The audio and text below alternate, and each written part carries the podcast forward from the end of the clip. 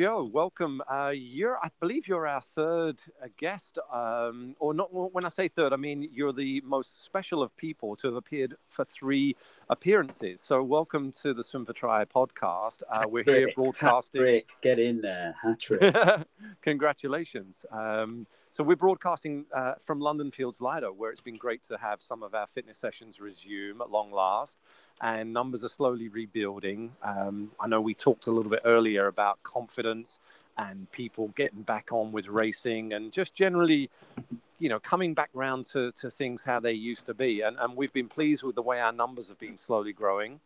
Um, how things been with you, Joe? I suppose this is different, Dan, because I'm also recording this and I'm going to put this out. So we're doing like a, a two way podcast. So, um, yeah. Uh, I'm seeing the busyness. People carried on through lockdown. You know, they they couldn't get to the pool. They were doing home cord work and ironically going to open water swims but not going to pools and now because the races have happened in 2021 to a great degree and we can see them um, pouring out of uh, email inboxes everywhere that races are on for 2022 i just yeah busy, busy, busy with lots of people getting prepared for next year. And I think it's it's yeah, business as usual, especially with training at this time of year, training camp in New Year, and all the rest of it seems to be just yeah, falling back into what we know as as normal.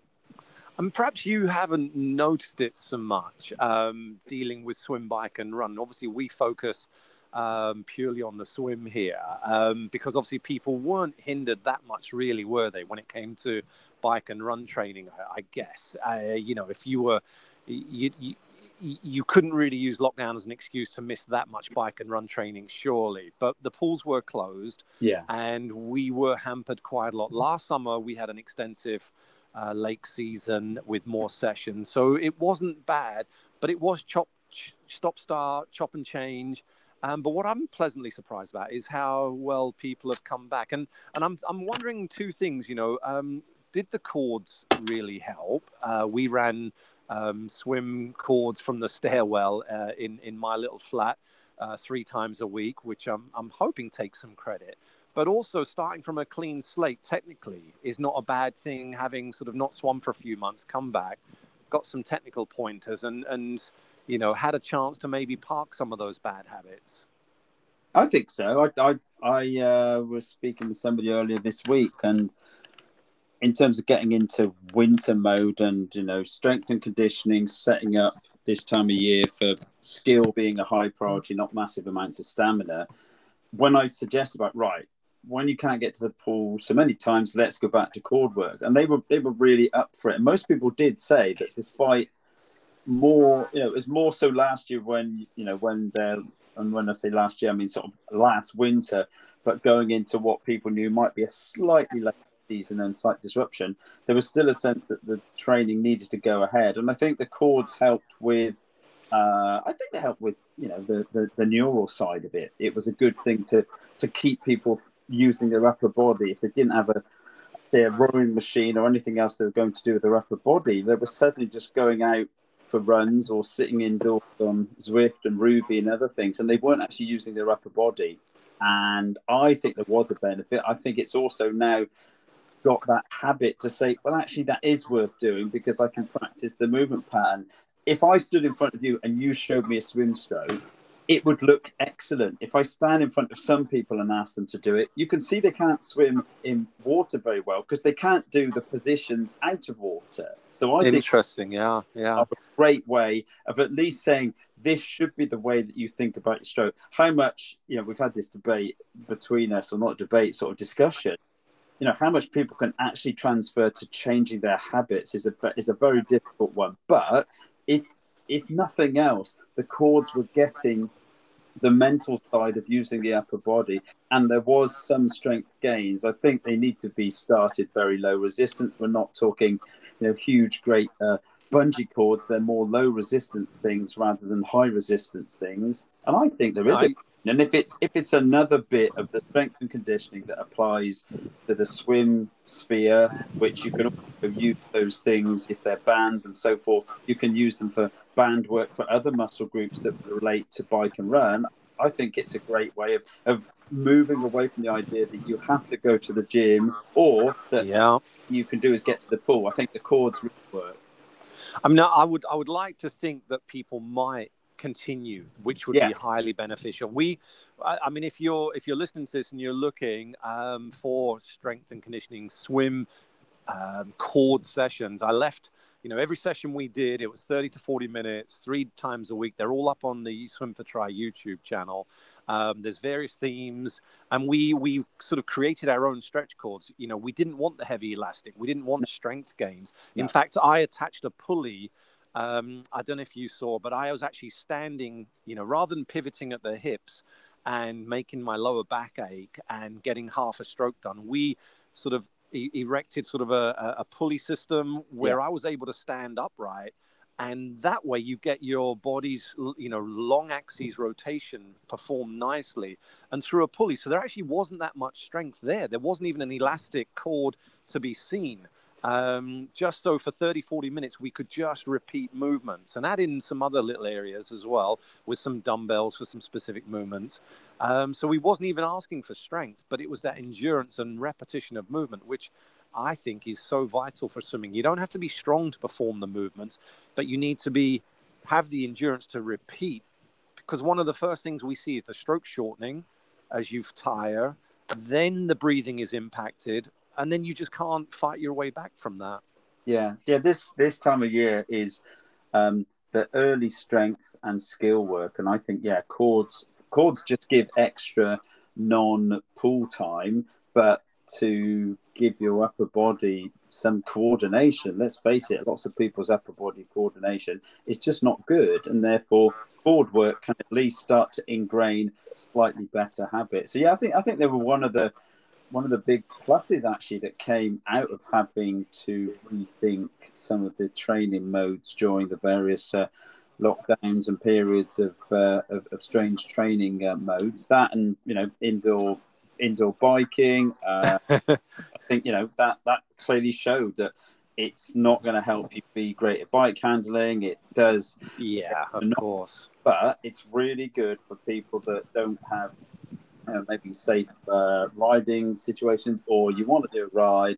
It's absolutely poofing down, and you just think, you know, I'm going to join a ride with a few friends, and I often do that. It's quite nice just to ride, and it, it keeps you there. You're on screen, you're not racing, but it, it wouldn't have been the thing that we'd have thought about five years ago. Oh, do you know what? Indoor riding is going to be the thing that lots of people like. And already people are saying, oh, are you doing a, a Saturday or Sunday morning ride? And I don't do them every week. When I do them, people, you know, they literally say, oh, I'll see you on the ride. And well, we're not literally seeing one another, but they like to do it. And all these things are tweaks to all the other things we know work, but they add on I think improvements that if they if they didn't work, some of the habits that have been dropped pre-COVID because people, you know, they've not missed them.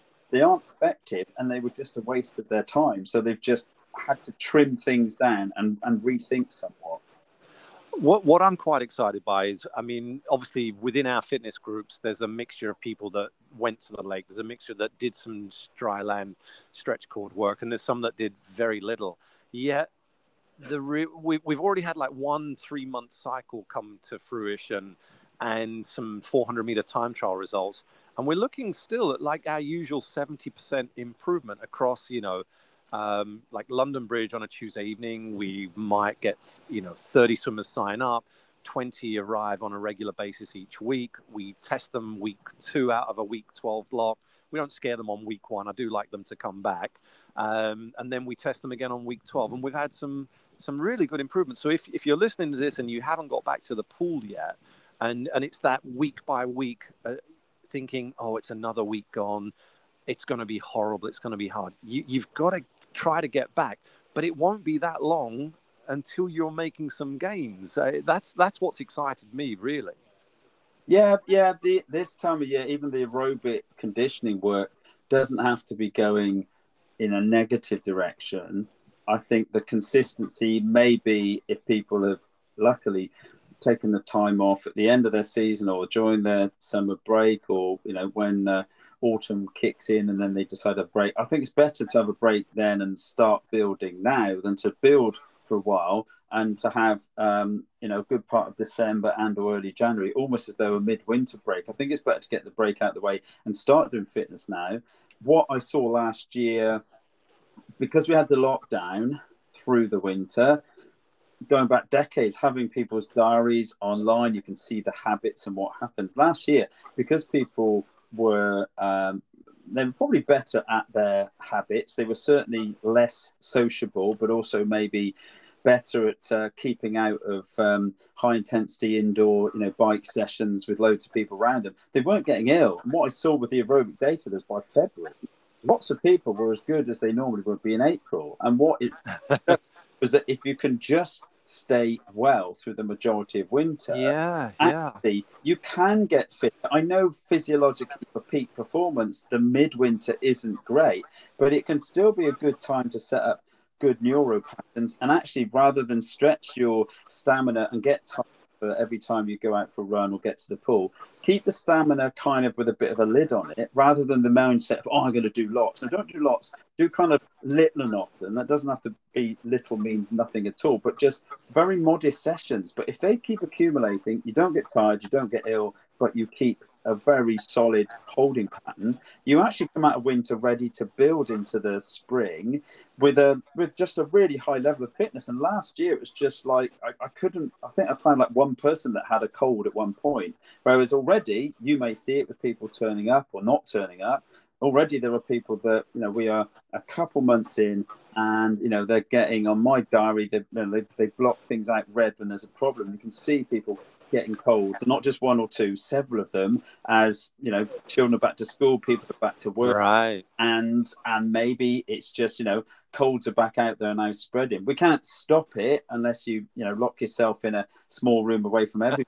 but but you can be better at habits, perhaps gels, perhaps insisting that a quality you know five layer mask is worth wearing most of the time when you're in um, situations where you don't necessarily want everyone else's uh, bugs coming at you. But it was really interesting that we'd never been able to design that social experiment for people to effectively not mix much, even have most of their Christmases cancelled, um, change their habits for a while. Perhaps also in fear, they were a lot more likely to be doing you know the correct thing maybe that's waned a bit and people are now being a bit lackadaisy but back then there weren't people getting on well, and they were just amazed at how fit they were. We weren't doing extra speed work, they weren't doing any more volume, but they weren't losing those week week one week out of four due yeah. to X, Y, and Z. That's an interesting side effect of yeah. of um, yeah. I, it's interesting. I didn't, I didn't that hadn't crossed my mind. I mean, I've I've been particularly healthy this year, um,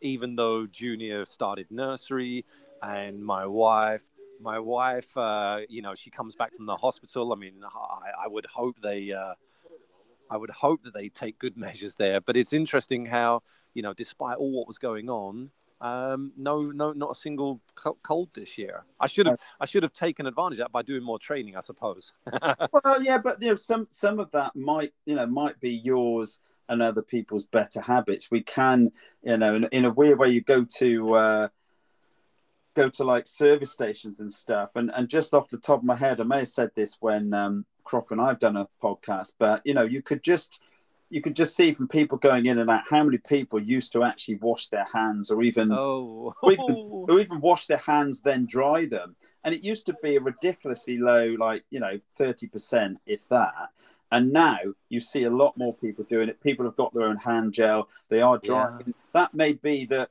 you know, if we all do it while we're making our habits better, if we've got some gel, which I which I know I, I tweeted before COVID, I was saying take hand gel. I remember seeing Michael Hutchinson, or somebody saw Michael Hutchinson at the track, and there he was with hand gel when he was shaking people's hands, etc. He's a doctor, um, not a medic doctor, but a doctor. He just clued up about those things, and I thought that's a good idea. And yeah, I remember. I remember you uh, try two four seven Sandwell Park years ago with it, and just thinking, yeah, if you can stop getting ill, you'll get more training done. I mean, that that's how you fit more training into a, a busy week, a busy social life, a busy yes. family life. Yes, uh, is by not, you it's know, not getting ill and then yeah. not repeated illness. And, and many years ago, um, you'll remember the uh, athlete Dan Roy Desar. He may well be listening to this. Um, and he went to an Ironman and he he wore a mask. He said, "I'm going to wear a mask on the plane," and I was like, "Oh!" And back then, it would have been quite strange for somebody to have Yeah. done. It. it was perfect. He was like, "I'm not going to catch something just before the Ironman." Now It's close. that may be if you're jumping on a plane. You know, perhaps we're, perhaps when people say, "Oh, what's the point of this, that, and the other?" If it stops one cold for knocking you out for a week, then it is worth putting that quality mask, not just pulling your jumper up, but that quality mask on for the duration of the bus trip or when you have to be somewhere where there's you know a high volume people. It, it's not that much of a trouble, but what we can see is if that keeps your consistency, not that a cold's really going to affect your your health that much, but why play with that kind of factor when you can do better things? And I think maybe the habits of certainly hand washing, certainly gels, maybe you know maybe people being well aware that they need to think about you know touching the uh, the, the fuel pump and then rubbing their eye. Who knows what was on the pump is now in your eye? Do you know what I mean? It's just a little bit more And- awareness about don't catch silly colds just because you're not being uh, you're not going to be Howard Hughes, but you can be a little bit more um, a little bit more clued up about it's not it doesn't make sense to to bite your nails if you've been touching handrails or pressing buttons and lifts and stuff. It, it's just a, a common sense approach. I don't think you have to go overboard. yeah. If we see last year's data through the winter, it was just amazing how consistent people were. And it was only after a while that started to notice it, and people were therefore then noticing it in their fitness. And I think that might be you know, a great indicator that we can probably control some of those instances where colds come into uh, come into our sort of training. on, on on that theme, people ask, you know, uh, can I swim with, you know, some sort of. uh, I mean, I think the general, uh, you know, medical advice is if it's gone down to the lungs, you know, no. If it's a head cold, probably. From a swimming coach perspective, I would ask, I would say, well, honestly, what are you going to get out of this session? yeah, some something that needs breathing, something that needs concentration, technique, and here you are jumping in, you know, head foggy, and you've got to try to concentrate on your swimming. Probably, why not rest, accelerate the recovery, and come back a bit sooner rather than you know drag yourself through it. Uh, that that's generally how what if someone asks me and. All right. If the mortgage depends on it and there's prize money, maybe there's a different story. But generally, at, at an age group concept here, uh, Yeah. that's that's generally what I, I recommend. Yeah, because you know what we see repeatedly, Dan, is you know the person that sort of gets the cold and won't ease off. We can shorten the sessions. We can make sure you know if um, if you know if they're really unwell, um, they they probably have just like say lower energy. The energy that you can expend in the what you think is an easy one hour session is quite a lot of energy. It's not always um, able to be quantified in swimming. But if you thought about, let's say, a really easy jog and you said, well, I only got five miles, I was taking plenty of breaks, like you would at the end of the pool, you got five, five miles run after an hour. You're like, oh, 12 minute mile. That's a that's an easy jog. That would still be, for most people listening, the best part of 600 to 700 calories in that hour just to get the five miles. Okay. Let's- You know, if that, if that was in the pool and you again used that amount of energy, you had some breaks, you just, you know, you weren't running as fast as possible, far from it. That would be probably something along the lines of about eight to 10 hours of energy expenditure for most people. So if you're unwell, you, you say, oh, I only did an hour. It's like, yeah, but you've effectively added eight to 10 hours of energy expenditure onto your day because you have now expended that energy. Your body's still got the same amount of hours in which to try and uh, recover before tomorrow, but now you've added extra issues that even at low energy expenditure level, it's quite a lot. And that's why I think people don't realize how much they get done when they're training. If you said to somebody, you can't run any further than five miles in an hour, um, most people listening would say, well, wh- why are you holding me back that much? That, that's not it actually is quite a bit, but that means even easy sessions when you run well actually can create quite a lot of damage. So I think we have to be careful, particularly this time of year, you know, into November, that there are colds around and stuff. It's not worth dragging yourself, like you say, to the pool or out for a run or on the bike when you don't feel great because your concentration, certainly your mood, and often your recovery for the rest of the day is, is really poor. And what do you gain from it? Probably not much. Let's um uh, let's skip forwards to January, February. Uh, we're going to be looking forward to heading back to Lanzarote. What have you got in store for us on the Tri Camp? And if you haven't signed up for it yet, you, you should because it's going to be a good one. Yeah, we, yeah. we we skipped this year. It'll have been two years, won't it? That's amazing. Yeah, yeah, and we you know we luckily got in before the first lockdown because we did. it was close. yeah, we did. You know, February twenty. Uh, what was that? Twenty nineteen? I guess it must be. Yeah, twenty nineteen. We didn't do twenty twenty. That was the first time in uh, many, many, many, many, many years not to have gone there. Um, I think one one thing that it always is in my mind for, for for camps, for shows, for anything is I've got this little box that I've got called uh, improved performance, and anything that happens, I just chuck it in there. Whether it's something that's come out of the Olympics, something to do with um, collagen, something that relates to the recent hour record, something to do with sweating, nitrates, training, whatever. So I normally digest that sometime in the new year and then start to go right this is what we know. And, and, most of it we know it already in terms of there won't be major upheavals. But i think there have been interesting things particularly with um, particularly with like probiotics as an area of improving people's health and actually their energy and capacity to train. There's some really interesting uh, data uh, sort of only the last three four years that's really starting to emerge now. And i think also you know look looking at the things that prevent people from from training and or from actually completing the events. And i've looked back at you know why do people dnf why do people not get to the events etc etc and you know, some of those are totally uncontrollable based on life and something that you know freakily happens the day before or it may happen to a you know, family member, or it may happen to, uh, to to them, and how much we can actually um, bolster the ability to work those, or how we look at okay, how do you go on to Plan B, and how do you not just throw the towel in and say, oh, you know, I heard many times people that that weren't being coached were talking to people coaching, and they were saying the moment lockdown happened, they're like, "Oh, I'm going to give this stuff up now. I just can't be bothered." And you think that's quite a negative instant reaction. Yeah, we will get knockbacks. There will be races that don't happen. Training sessions don't happen. Months where somebody feels like they've done very little, but they start to get well and healthy and consistent by the end of it. And looking back at that, there's some really interesting things that you can see how the most effective people at getting around these have these set sort of processes that they do.